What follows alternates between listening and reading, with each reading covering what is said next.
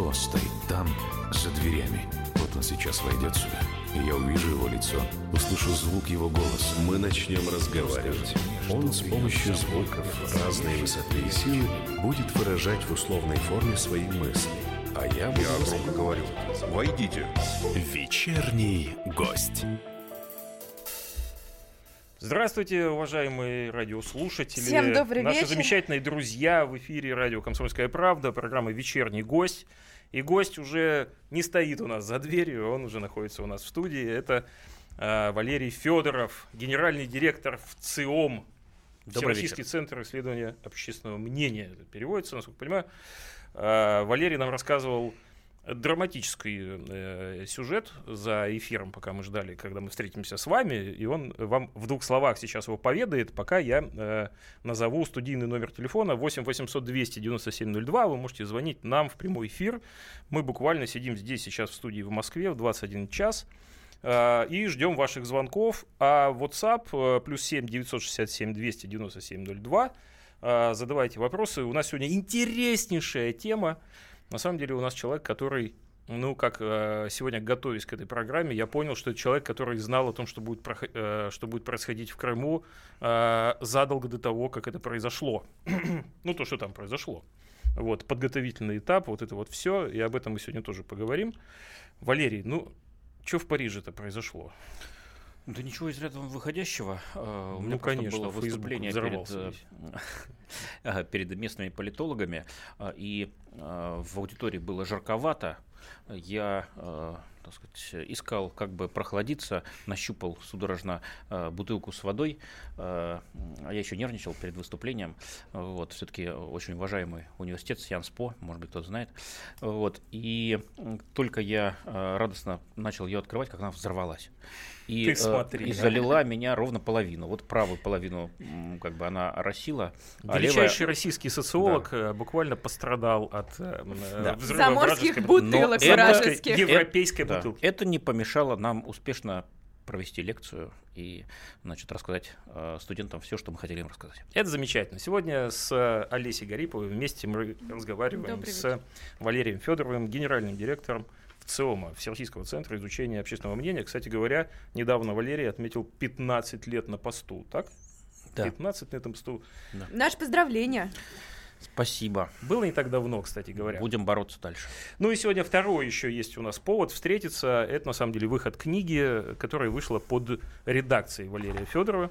Э, Выборы на фоне Крыма, электоральный цикл 2000 2016-2018. 2016-2018. 16-18 годов, вот так. И перспективы политического транзита. Ну, Да, название э, сложноватое, длинноватое, вот, но и книжка сама не маленькая, э, больше 500 страниц. Вот, а и мне действительно очень радостно ее представить сегодня вашей уважаемой аудитории, а, потому что это плод работы в течение полутора лет. А, Вообще говоря, мы в ВЦИОМе, в отличие от академических институтов, а, книжки пишем очень редко, потому что, в общем-то, наша задача, она немножко другая. да. Мы занимаемся прикладными исследованиями, вот, мы не должны двигать науку вперед, по крайней мере, за это нам не платят, вот, хотя очень хочется этим заниматься, а платят нам за то, чтобы проводить так называемые прикладные исследования в интересах а, политиков, государственных органов, а, бизнесменов, третьего сектора в последнее время все больше и больше запросов. Вот, а, но для души тоже хочется м, поработать, хотя очень трудно а, вырывать время на это. А, Но э, нам все-таки это удалось, и а, в 2016 году, напомню, а, прошли последние на данный момент выборы в Государственную Думу, следующие будет, будут э, в 2021 году. Вот, и мы решили обобщить их опыт а, и написать о том, как россияне на них голосовали и почему. Увы, эта попытка не удалась. А, Нас вновь захлестнула текучка, вот, но мы повторили а, эту попытку в 2018 году. И, в общем-то, получилось достаточно получилось. неплохо. А, Собственно, и 16 и 18 год выборы сначала Государственной Думы, а затем президента, они образуют так называемый большой федеральный выборный цикл. Цикл. Вот, это две стороны одной медали, и вот об этом мы и написали. Поэтому первая тема книги так сказать, политическая история, актуальная политическая история. Всем, кто интересуется, почему все произошло так, а не иначе, мы об этом рассказываем аж на 200 страницах, очень детально. Ну, я бы конкретно. сказал, что там есть и ответ ну, на, на вопрос, а что будет дальше, собственно говоря. Да. И об начал... этом мы еще тоже поговорим. Валерий, я, э, когда э, готовясь к этой программе, э, к сожалению, книги у меня в руках не было, но я нашел э, ее фрагмент, довольно, в общем, обширный на сайте. Теперь, я уверена, у тебя будет э, да, теперь, свой экземпляр теперь, с автографом. Колотит, колотит Валерий этой книжкой буквально об стол. Вы слышите, какая она увесистая. Я надеюсь получить ее с автографом. Но на самом деле э, даже, даже то, что мне удалось найти на сайте ВЦИОМа, оно, конечно, поражает, потому что действительно в этой книжке содержится ответ, а что же будет дальше. Но э, прежде всего там э, есть э, э, некоторая информация о том, как, э, собственно говоря, э, что происходило в Крыму. И вот, э, в частности, вот есть выдержка у меня даже подчеркнутая. Первый опрос по Крыму в целом провел 1-2 марта 2014 года. И он показал, что большинство россиян уверены, наша страна должна активно защищать интересы русского населения в Крыму, даже если это может привести к осложнению отношений с властями Украины. Такой же вопрос задавался в 2009 году. А вот что заставило в 2009, Зачем в 2009 году, году задавался такой вопрос, Валерий? Ну, я напомню, что в 1991 году, когда э, распался СССР, э, больше 20 миллионов э, русских людей остались за границами вновь образовавшегося государства Российской Федерации. Вот. Э, и каждый из них решал эту проблему по-своему. Кто-то э, пытался э, выжить, укорениться в новых условиях, ощутить себя гражданином, соответственно, Украины или Молдавии или Белоруссии, Азербайджана и далее по списку. Вот. Кто-то э, возвращался, пытался вернуться в Россию, найти здесь себя, Опять-таки, у кого-то получилось, у кого-то нет. Ну, а кто-то последовал дальше кто-то в Германию, кто-то в Израиль, кто-то в Соединенные Штаты Америки и так далее. Вот. Э, судьбы сложились очень по-разному. Но Крым из э, всех э, территорий, которые после 1991 года стали частью других государств а, был, а, ну, наверное, одной из э, самых проблемных, потому что действительно, э, я говорю не понаслышке, я сам прожил, прожил в Крыму 16 лет, а, вот, и ну, это была территория, которая всегда себя осознавала как российская территория, вот, даже еще в советские времена, хотя административно она входила в состав Украинской Советской Социалистической Республики. А, поэтому а, ну, не нужно было быть семипядей во лбу, чтобы а, понимать, что что-то здесь произойдет. Рано или поздно. Рано или поздно, да. И как только хрупкая украинская государственность не выдержала удара под дых со стороны значит, вот этой вот коалиции прозападной в феврале 2014 года, все те силы, которые под спудом долгое время держались, они вырвались на простор. А в вот Киеве победили одни, в Крыму победили другие. Вот этот вопрос, касающийся Крыма, а, он касался только именно крымской территории или были еще какие-то очаги, которые вы тоже изучали в тот момент, уже в девятом году? Ну, исследований-то было много. Вот. Тут э, главное, чтобы э, сошлись э, два встречных течения. С одной стороны, жители самой территории должны стремиться в состав России. Вот. Тут Крым, конечно, не единственный. Я могу назвать, скажем, Южную Осетию, могу назвать Приднестровскую Молдавскую Республику. Там и опросы, и референдумы э, неоднократно фиксировали, что население этих э, территорий мыслит себя как э, часть Российской Федерации. Есть и вторая сторона медали. А что думает сам народ Российской Федерации? Готов ли он принять эти территории в свой состав?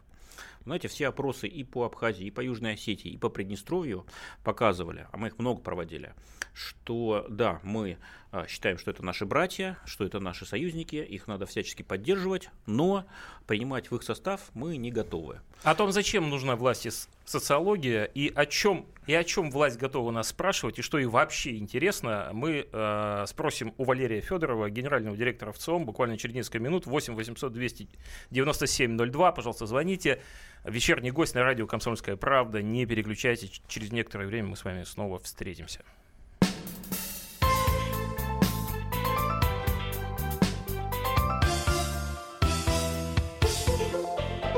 Вечерний гость.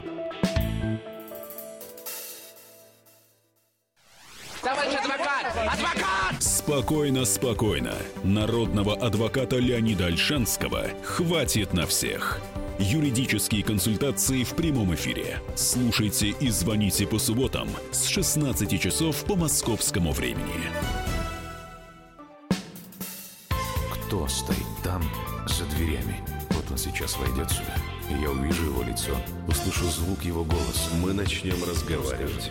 Он с помощью звуков разной высоты и силы будет выражать в условной форме свои мысли. А я буду... Я громко говорю. Войдите. Вечерний гость.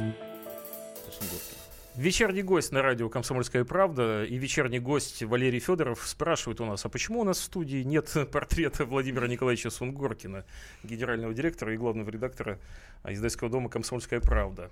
Ну, э, Недоработка. он есть. А, Он ну есть. Незримо, незримо Да, витает. он есть. И Его не дух. один. А, Валерий, ну мы перед э, э, уходом на рекламу, мы, собственно, говорили о Крыме и э, о роли социологии, я бы сказал, наверное, в Да. истории с Крымом. Я сказал, что мы проводили много опросов по разным территориям, и выяснилось, что Крым это единственная территория, где а, как большинство населения самой территории, так и большинство населения Российской Федерации вот, полагают, что да, нужно вернуть, нужно принять. И вот, э, скажем, в августе 2013 года, за полгода до событий известных, мы вновь провели этот опрос, всероссийский репрезентативный опрос, и тут же самый список. И э, Приднестровье, Южную Осетию, Абхазию, Крым и так далее. И вот Крым был единственным, единственной территорией, по которой больше 50% населения, опрошенного нами, Российской Федерации сказало, да, Крым это наше. Вот поэтому все было готово, поэтому так органично и быстро все прошло. Единственное, что мешало до этого, это то, что ну, вот, принцип легитимизма, те границы, которые были установлены в советское время и подтверждены в 1991 году, их лучше не нарушать, если не будет чего-то чрезвычайного. В феврале 2014 года в Киеве произошло это нечто чрезвычайное. Произошла революция, которая разрушила прежнее украинское государство. И каждый побежал спасаться туда, где он э, считал это будет сделать легче. Поэтому Но люди при опросе говорили же не только о том, что они готовы, они же говорили еще к тому, что они готовы и к возможным неудобствам. Я так понимаю, это опрос тоже и подразумевал, что, ну, в принципе, вы готовы-то готовы, но если вдруг чего, то Ну, э, в голове человека в один и тот же момент э, могут уживаться и действительно уживаются совершенно противоположные мысли. Это не шизофрения. Это вот так устроены э, мы с вами все, вне зависимости от уровня образования, возраста, приверженности демократическим рыночным идеалам и так далее. Вот поэтому, когда мы спрашивали, Крым он российский или нет, до всех событий, до того, как э, Украина развалилась, э, большинство говорил, да, он российский, но воевать из-за него мы не будем. Да? А Пусть после- лучше все остается так, как есть. А, И, увы, это не осталось так, как есть, потому что Украина взорвалась изнутри. И это создало условия, необходимые и достаточные для того, чтобы историческая справедливость восторжествовала. Ну, у нас здесь э, в WhatsApp обнадеженные слушатели спрашивают, а ведутся ли исследования по поводу Донбасса? Да, конечно, и мы задаем этот вопрос тоже и предлагаем несколько вариантов, как можно отнестись. Ну, скажем, реинтегрировать Донбасс в состав Украины. Или а, пусть а, ЛНР и ДНР остаются независимыми государствами. А, или нужно их принять в состав Российской Федерации. Вот за все четыре года как этот конфликт развивается, никогда не было, чтобы доля тех, кто в- россиян, я о россиянах говорят, а, говорю, высказывался бы за принятие республик в состав России, никогда не превышала трети. То есть мы полагаем, что все-таки это отдельные территории, это не историческая Россия, да, это наши братья, это наши друзья, мы их будем помогать, защищать, вот, но не принимать в состав Российской Федерации. Конечно, если не произойдет, повторюсь, что-то еще Что-то более из ряда вон выходящее. Да. Да. А, 8 800 297 02. В нашей студии сегодня генеральный директор ВЦИОМ Валерий Федоров. Пожалуйста, звоните в прямой эфир, задавайте вопросы и касаемо Крыма, и прочих вопросов, которые вас а, действительно интересуют. А меня интересует вот следующий вопрос. На самом деле, а, у нас в обществе, ну, поскольку у нас а, социальные сети такая штука открытая, мы там постоянно видим обсуждения, которые касаются а, значит, вопроса вечного. Власть, она нас видит, не видит, слышит, не слышит. И есть, э, есть такое мнение, в общем, что не слышит. Значит, э, что сказывается в итоге на выборах, э, э, когда люди идут и голосуют, ну, скажем, против всех не, не можем голосовать, а голосуем, ну, за кого придется, в общем-то. В итоге, на самом деле, власть слышит, она как-то интересуется нашими проблемами, и в чем это выражается? Как социология этому помогает? Ну, хорошая новость состоит в том, что она нас точно видит, и очень скоро начнут нас видеть еще лучше. Видит или присматривается? И то, и другое. Напомню, что с, уже с 2019 года, до него осталось меньше месяца, в Москве, в частности, будет введена в метро и в других значит, транспортных системах а, значит, система распознавания лиц автоматического. Вот, поэтому власть, конечно, нас она, увидит. а, она будет еще и знакома с каждым. Безусловно. Вот. А, теперь, что касается слышит. Ну, а мы-то зачем нужны? Да. Вот э, уже 30 лет, недавно отметили мы, я говорю о Всероссийском центре изучения общественного мнения. Это государственная структура, и все 30 лет она таковой оставалась. Вот. Причем мы э, существуем, сосуществуем с э, большим количеством, около 300 э, малых и больших исследовательских структур, которые занимаются, в принципе, тем же самым, что и мы, но работают на других заказчиках. А мы работаем на государство. То есть государство считает, что социологические опросы – это очень важная вещь, вот, и А более когда интерес... так считать? Оно. Ну, в, аккурат в 87 году, когда Михаил Сергеевич Горбачев э, согласился создать э, в ЦИОМ как структуру, которая будет регулярно и профессионально исследовать общественное мнение. А, и вот смотрите, что касается интереса, динамики интереса власти к общественному мнению. Тогда э, мы проводили опросы в среднем раз в месяц. Я говорю о конце 80-х, начале 90-х годов. А с начала нулевых годов мы стали проводить опросы, я говорю о всероссийских репрезентативных опросах, а, еженедельно. А с января 2017 года мы их проводим ежедневно. Ты смотри. Не удивлюсь, что когда- телефонные. Ну, сейчас телефонные, до этого личные проводили. Ну, просто сейчас люди э, с гораздо меньшим удовольствием и желанием открывают двери. Вот, и по разным причинам. М-да. Не потому, что не доверяют. Я вот не- недавно э, тоже встретился с реальностью, так сказать.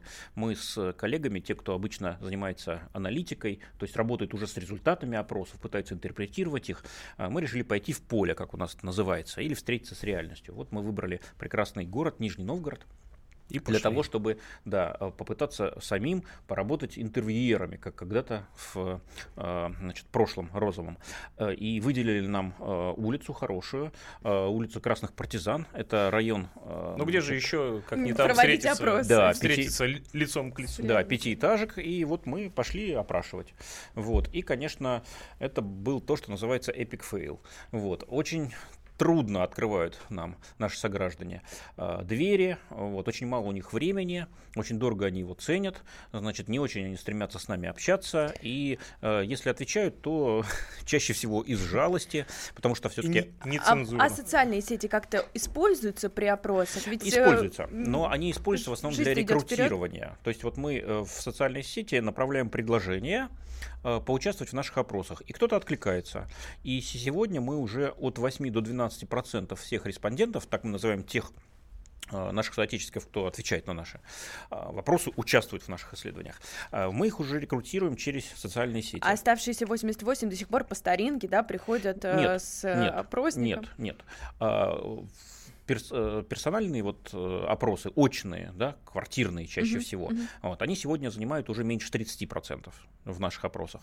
Ну так, вот, а и 58 это телефонный куда? опрос. Телефонный, Телефонный опрос. Сегодня это лидирующая, вот самая эффективная форма опросов. Но, конечно, через какое-то время это тоже уйдет в прошлое. Я думаю, лет через пять все-таки большинство будем по интернету уже рекрутировать. Вот мы начали говорить про выборы, и меня, естественно, интересует такой вопрос. В одном из своих интервью вы сказали, что молодежь сегодня не сильно политически активна, не сильно бежит выражать свою э, политическую волю, правильно? Э, Соответственно, у меня вопрос, почему так происходит? Как изменить эту ситуацию? И какие проблемы молодежь интересуют сегодня? Отвечаю по пунктам. Первое. Да, это действительно так. Политическая активность молодежи очень невысока. А, Но это не значит, что среди молодых есть нет тех, кто э, интересуется политикой. Есть. Причем э, среди них есть э, сторонники совершенно разных взглядов. Вот, скажем, значительная часть молодых людей в марте 2018 года, всего полгода назад, угу. пришла и проголосовала на выборах президента. Конечно, большинство из них поддержали Владимира Путина, как показывают наши исследования. Но э, вспомним, что год назад были довольно массовые митинги, в том числе молодежные, э, оппозиционные, э, значит, и не один это был митинг, и не только в Москве. И, в общем, эти э, молодые люди, которых кто-то назвал школотой, вот, кто-то как-то еще, э, значит, очень даже активно висели на фонарях на Пушкинской площади, вот, и оттуда, значит, протестовали. То есть есть э, молодые люди, которые интересуются политикой. А, это первое. Второе. Нужно ли их в политику вовлекать? Я, кстати, не уверен. Вообще у нас голосование – это дело добровольное. Это право, а не обязанность. И это такой мейнстрим. В большинстве стран мира голосование рассматривается именно как право, а не как обязанность. Тех э, стран, где э, а, все обязаны голосовать, а если не голосуют, их там штрафом подвергают или каких-то там даже прав дополнительно лишают, не так много. Ну, здесь не разговор про обезон, а здесь разговор о том, э, что дальше-то жить в этой стране, нам жить, о молодым... О том, как мы будем жить в этой стране, мы поговорим через непродолжительную паузу. У нас в гостях генеральный директор ВЦИОМ Валерий Федоров. У нас интереснейшая беседа с ним о том, как мы будем жить в нашей стране. Мы еще поговорим о книге. Все самое интересное будет во второй части программы. Я вас уверяю, вы узнаете такое, чего никогда не знали. В эфире программы «Вечерний гость», радио «Комсомольская правда», Роман Карманов, Олеся Гарипова и Валерий Федоров в студии радио.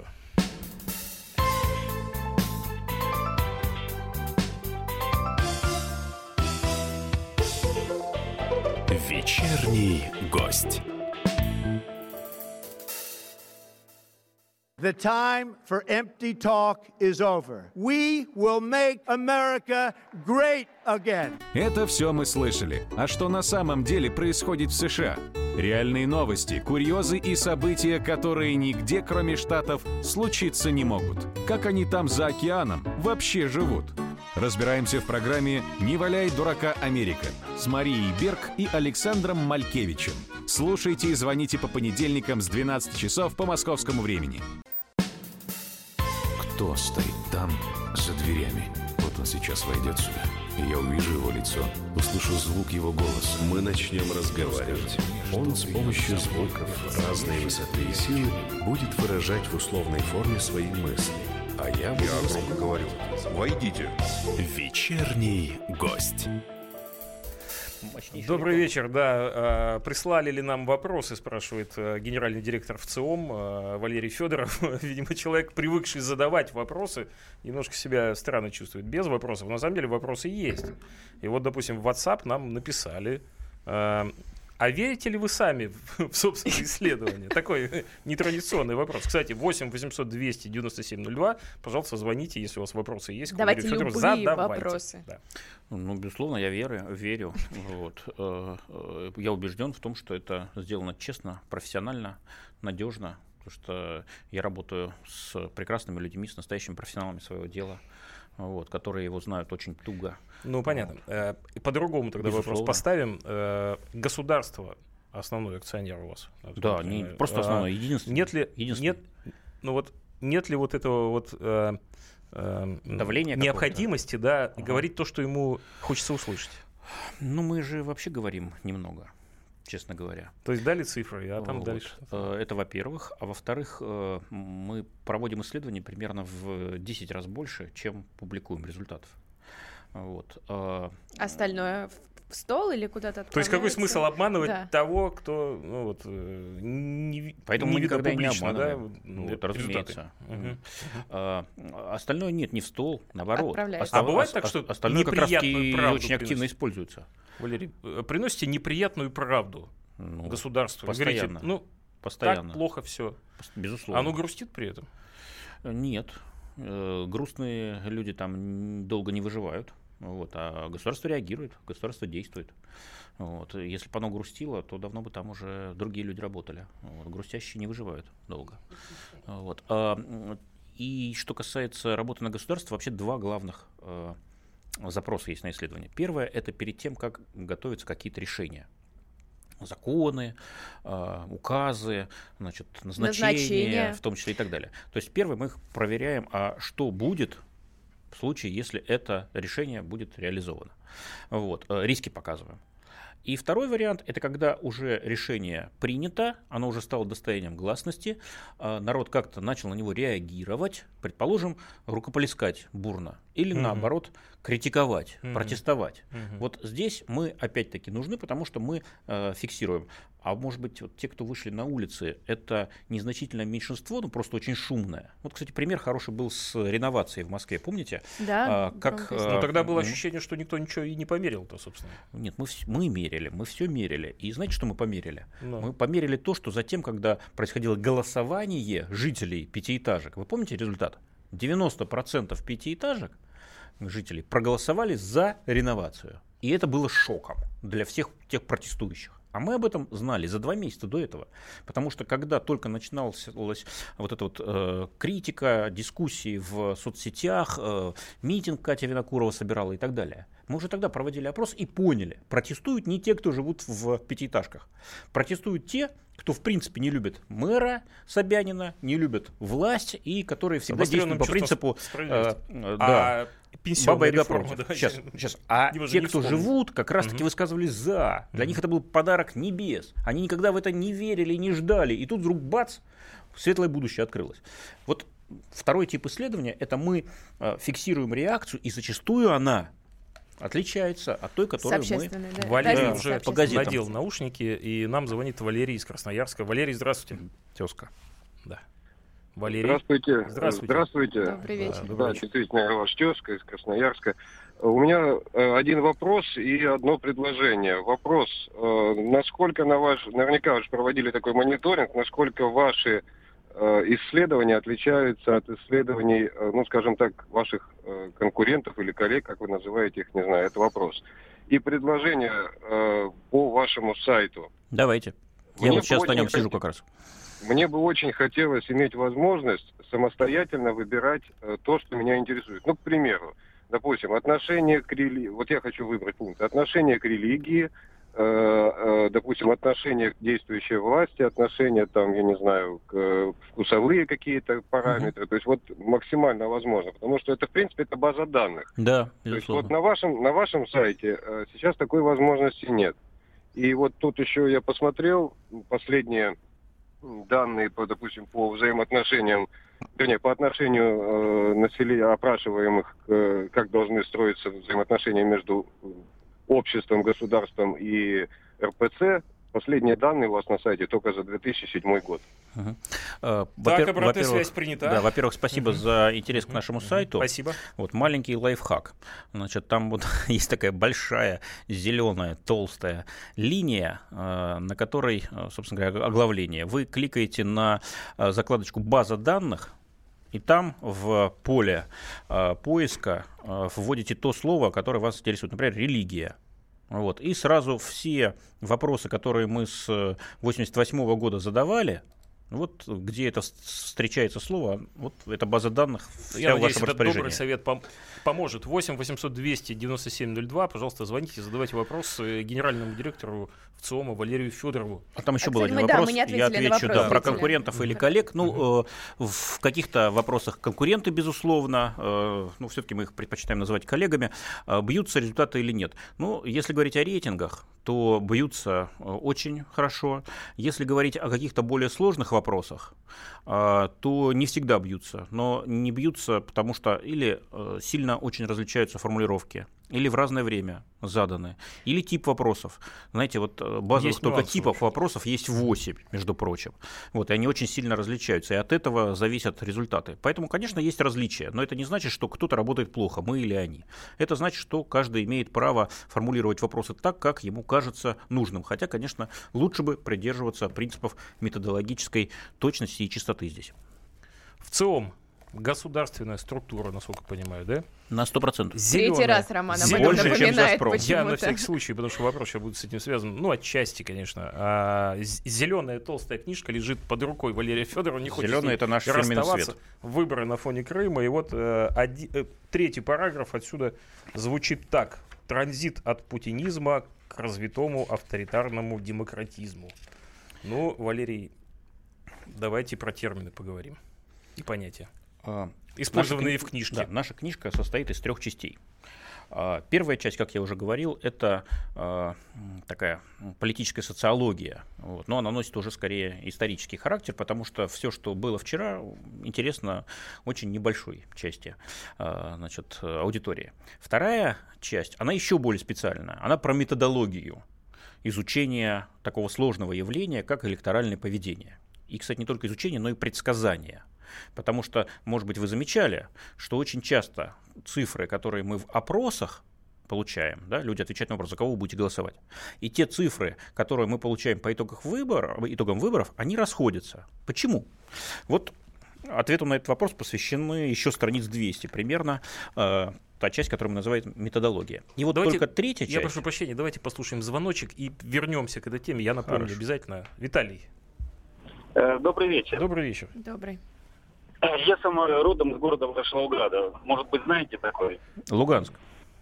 Да, совершенно верно, так точно. Так вот, я по поводу вашей фразы, по поводу того, что э, Донбасс исторически не связан с Россией. А что вы можете сказать по поводу того, что в 1795 году Екатерина II основала там пушечный завод, на который отправлены были рабочие с липецких и тамбовских заводов? Мне, честно слово, очень больно вот слышать то, что исторически Донбасс, У нас не очень много времени, давайте позволим ответить. Спасибо за вопрос. Спасибо. Э, я не говорил, что он не связан. Я говорил, что по нашим опросам, которые мы проводили за последние 4 года не раз, доля тех россиян, которые высказываются за включение в состав Российской Федерации Луганской и Донецкой народных республик, а, не доминирует. Ни разу она не поднималась больше а, трети. Кто доминирует? доминируют те, кто считает, что эти республики должны быть независимыми, либо те, кто считает, что их нужно реинтегрировать в состав Украины, но на правах широкой автономии. Связи, конечно, есть, и те связи, о которых вы упомянули, и гораздо большее количество других, но очень тесных братских связей. Если бы этих связей не было, то, конечно, никакой поддержки э, и от Российской Федерации как государства, и от россиян как народа, как нации эти четыре года ни Луганск, ни Донецк не получал бы. А мы знаем, что Но, тем верно не менее, обратное. давайте вернемся к книге. Э, мы, по-моему, сказали о двух первых частях. Да, там есть да. политическая история, да. и методология. Есть политическая методология, но есть еще и самое интересное. Да. Ведь всех интересует не то, что было, а то, что, что будет. Что дальше, завтра. Вот да. как раз там много Это такого, вот часть да. называется политическая футурология. Так. Значит, мы там на двух аспектах остановились. Вообще это опасное занятие, конечно, предсказание, да, да, да. прогнозирование. Угу. Значит, а, первый аспект это как э, пройдут э, выборы 2021 года, потому что в 2021 году мы снова будем выбирать э, Государственную Думу, и явно эти выборы пройдут по другому сценарию, чем, скажем, выборы 2016 года. Так. Вот мы анализируем 10 главных политических рисков, которые могут реализоваться на этих выборах. Ну какие риски? Просто перечислю в назывном порядке. Усложнение социальной структуры российского общества. Общество становится более разнородным, более гетерогенным. Все больше оснований для этих различий. Уси- усиление, следующий риск, усиление влияния новых каналов политической коммуникации. Все мы живем Логично. в сетях, традиционные и СМИ, и э, сарафанное радио, и э, просто э, межличностные коммуникации лицом к лицу. Ну, Телеграм вот. один тут возьми. Да, они теряют. А Телеграм, как вот сегодня Валерий Фадеев заявил, просто убил политическую журналистику, что например. Вы говорите? Да. Э, так что усиление влияния новых каналов политической коммуникации это важный фактор, который не, надо учитывать. Несформированность позитивного образа будущего. Вот мы все про будущее говорим, мы все очень интересуемся им, но на самом деле э, внятного и разделяемого всеми нами, или, по крайней мере, большинством в основных чертах, образа политического будущего нет. А социология не дает ответ на этот вопрос? Какого будущего мы ждем все? Э, дает, но главный ответ такой, что э, все, что мы можем прогнозировать, это примерно 3-6 месяцев максимум. Вот. А, конечно, хотелось бы иметь какой-то ну, более далекий горизонт. Вот этого далекого горизонта, uh-huh, увы, пока uh-huh, нету. Uh-huh. Uh, усиление протестных настроений в молодежной среде. Вот сегодня мы об этом уже говорили. Да. Все-таки есть такая тенденция. Если бы ее не было, то в прошлом году мы бы этих митингов не увидели. А, смещение запроса на вектор деятельности президента, о чем идет речь. А, раньше он воспринимался преимущественно как защитник а, России от напасти извне. Сегодня запрос идет на внутреннюю работу и работу прежде всего в социально-экономической сфере.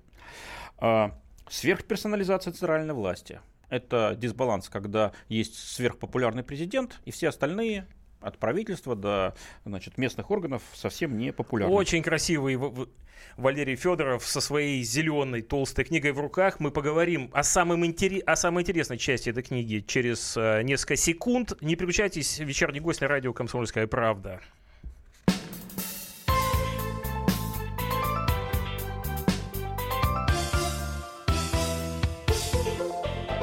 Вечерний гость.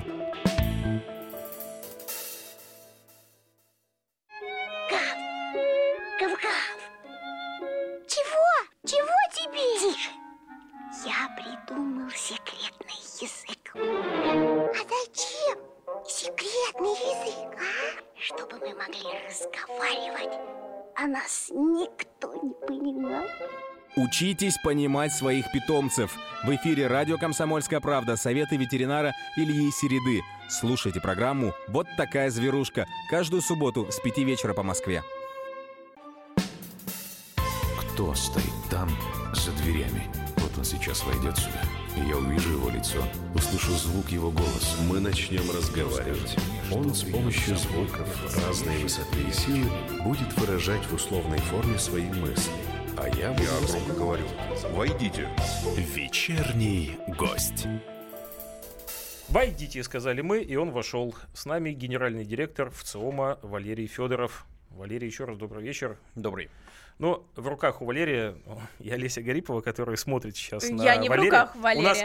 Ой. Как нет? в моих руках. Олеся Гарипова смотрит на Валерия. У нас треугольник такой, значит, который весь смотрит сосредоточен на Валерии э, Давай напомним номер телефона, чтобы нам наши зрители звонили. 9702. Есть еще, ну, можно сказать, последняя Уникальная возможность. задать любой вопрос руководителю ВЦИОМа. Да, и задать вопрос. Ну, и вот пока мы о будущем да, говорим. Пока в моих руках Олеся Гарипова и книга, значит, я скажу, что а, мы тут а, рассказываем как о рисках и возможностях, которые уже в течение ближайших двух с половиной лет могут реализоваться и реализоваться на следующих думских выборах, так и смотрим чуть дальше. Это еще сложнее, как вы понимаете. В 24 год. 24 год. И здесь у нас появляется термин путинизм. Так. Вообще этот термин, он с Запада к нам пришел. Скандалом закончился скан... Э, эфир, эфир на радио «Комсомольская правда». Пока нет. Вот, ну, абсолютно спокойно. 12 кстати, минут еще. Федоров, да. Посмотрим, как пойдет. Угу. Так вот, мы э, анализируем очень подробно э, различные интерпретации этого термина. Вот, показываем, что, в общем-то, он носит, прежде всего, идеологическое значение. Хотят, э, по сути, э, объяснить, что страна наша пошла не туда, вот, стала угу. строить вместо рынка демократии какой-то странный авторитарный сло, э, строй и называют его путинизмом. И так сказать, предполагают, что, э, ну, тут уже дальше версии разные есть, что либо во всем лично Путин виноват, который наш локомотив не туда повел, значит, угу. либо все россияне как таковые виноваты, что не того избрали, он угу. повел нас не туда. Вот. Ну, мы показываем, что, в общем-то, такой огромный э, социальный корабль, да, как 145-миллионная э, Россия, вот, не могла пойти не туда, вот, просто в силу каких-то случайных обстоятельств. Нет, на наш взгляд, наше движение было глубоко закономерно, и мы пытаемся это показать. Но самый главный вопрос, а что все-таки будет дальше? Напомню, в 2024 году заканчивается текущий э, срок президентства Владимира Путина, и если Конституция останется неизменной, то значит, что на следующий срок он баллотироваться не сможет. Вот что будет после этого, да, после Путина? Кстати, этот вопрос задается все чаще, в том числе и самому Владимиру Путину недавно на форуме да. «Россия зовет». Вот в этой задают. книжке, которая перед вами лежит, э, там есть ответ на этот вопрос? Что ну, есть попытка ответа, потому что все-таки э, мы не оракул, вот, мы считаем себя учеными, а значит даем некоторую версию, которая наибольше, в наибольшей степени отвечает нашим И э, какая, пониманиям. какая версия? Расскажите уже. А, мы считаем, что радикальных изменений в политическом строе России после 2024 года не произойдет. То есть это будет мере, политика преемственности какая-то? Да, мы ставим в большей степени на преемственность, а, но, конечно, будут и отличия, а, и мы пытаемся обрисовать контуры того политического строя, который нас ждет, и подбираем даже некоторые эпитеты. Вот один из этих эпитетов это авторитарный демократизм. И здесь я, с вашего позволения, вернусь к вопросу, надо ли молодежь загонять на выборы. Что там ключевое? Ключевое, Первое или второе? что чем дальше, тем меньше э, граждане во всем мире участвуют в выборах. Угу. И это не только наше явление. Вот. И, на мой взгляд, загонять их не надо. Но надо обязательно прислушиваться. Власть должна прислушиваться к э, голосу граждан. А выборы это, кстати, самый дорогостоящий и самый редкий способ это сделать. Гораздо эффективнее Социологию прислушиваться, безусловно, к опросам или ко всевозможным системам голосования. В Москве, кстати, у нас есть отличная система, называется «Активный гражданин». Пока она используется, на мой взгляд, на процентов 10 своей мощности, но никто не мешает э, двигаться дальше. А, По- кстати, вот основной пользователь вот этого приложения «Активный гражданин». Это московская мэрия. Я имею в виду со стороны жителей. Это как какой возрастной... э, у- Ну, э, Сколько лет? Там главная отличительная черта это не возраст, там есть разные Это возраста. молодежь все-таки? Нет, это, это и там и молодежь, и средний возраст, среднего чуть побольше, но самое главное, их отличие от других, это то, что они высоко интернетизированы. Э, Вот, и они сидят в сети э, очень Но активно. Мы опять возвращаемся к тому, что молодежь не политически активна никаким образом, ни выборы, ни э, тоже приложение, да, которым удобно Да воспользоваться. ничего страшного, слушайте, вот все ругают, что в Москве, не в, Москве, в России, например, население очень немобильно. Почему мы не как американцы, не там 5-6 раз в течение жизни не меняем свое место жительства? А зачем? Ну, потому что у нас менталитет другой, да? Нет, а У- у зачем? нас- А вот смотрите, а зачем менять место жительства 5-6 раз на, терри- на протяжении своей жизни? Вот французы, например, не меняют, и итальянцы не меняют, американцы только меняют. Почему это наша ролевая модель? Если мы не меняем так часто свое место жительства, значит там, где мы живем, нас, в принципе, все устраивает. Значит, Или в большей степени молодежи в политических вопросах это наша ролевая модель и наш менталитет. Ну, Вы пока так да, утверждаете? Пока да, домити- В этой же доминирующая. самой книжке написано, написано, я, я прочел кое-что, а, что в этих условиях, в которых мы оказались и в которых еще окажемся, ключевую роль может сыграть и позитивную роль может сыграть оппозиция, которой у нас там же написано в книжке нету. Ну, у нас э, главная проблема, которая очевидна уже всем, э, даже стыдно об этом напоминать, это то, что э, руководители всех буквально э, политических партий э, давно уже вышли из моды, и давно им пора у- уступить место молодым. А молодые-то есть? Они Ну, просматриваются? Ну, конечно, есть э, и просматриваются. Вопрос, э, что сейчас эти молодые скорее напоминают э, чуть-чуть омоложенные издания стариков. Вот. А все-таки люди от них ждут чего-то другого. Вот, поэтому проект «Преемник», он актуален э, не только для России в 2024 году, он уже сейчас, да еще и вчера, был актуален для всех наших политических, Политических партий. партий. Вот. Состоится он или не состоится, удачно или нет, от этого зависит, э, с каким партийным э, набором, с меню партийным мы выйдем на выборы 2021 года. То есть, в принципе, времени у нас осталось-то немного. Ну, а оппозиция, она пользуется плодами, так сказать, ваших трудов? Это же не Вы закрытый знаете, я, я был исследование. в э, Соединенных Штатах два года назад, как раз в выборный год, когда Трампа президентом избрали, и общался с очень многими э, социологами и полстерами, как там называют наших коллег, то есть те, кто рейтинги считает. И они говорят, э, если ты работаешь с демократами, то ты работаешь только с демократами. Если ты работаешь с республиканцами, то ты работаешь только с республиканцами. Э, Вот. Это не клятва верности, но это совершенно естественное пространство доверия, которое у тебя возникает. И на другую сторону ты, как правило, уже не переходишь. Поэтому, конечно, мы с оппозицией не работаем, мы работаем с властью. Мгм. Есть те, кто работают с оппозицией. Но, тем не у них- менее, у них доступ есть к, ну, по крайней мере, части исследований, или они закрыты? У нас есть Нет, э, огромный есть доступ на архив сайте. на сайте. Вы Пожалуйста. можете Где, принципе, есть что- еженедельно, есть что каждую пятницу, в конце Роман, концов. каждую пятницу заходите на наш сайт и смотрите актуальные рейтинги. Мы- Никите Исаеву посвящается эта небольшая и пятиминутка рекламы сайта в ЦОМ. Валерий, мы завершаем эфир, к сожалению. А, Где можно приобрести, достать, купить, украсть эту книгу? на Озоне.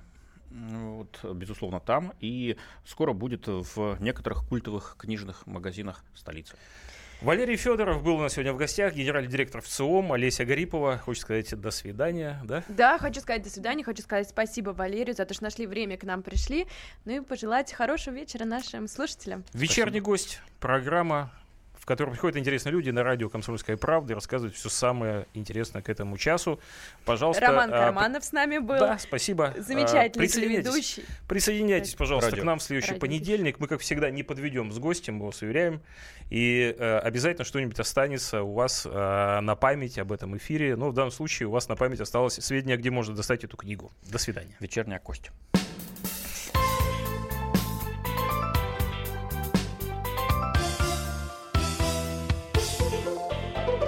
Вечерний гость.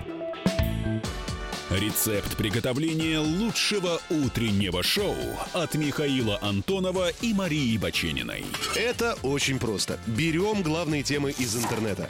Добавляем щепотку экспертов Затем обжариваем главную тему желательно с двух сторон. Периодически приправляем все это мнениями слушателей. Иронию и сарказм добавляем по вкусу. Наслаждайтесь. Утреннее информационное шоу «Главное вовремя» с Михаилом Антоновым и Марией Бачениной. Слушайте по будням с 7 часов утра по московскому времени.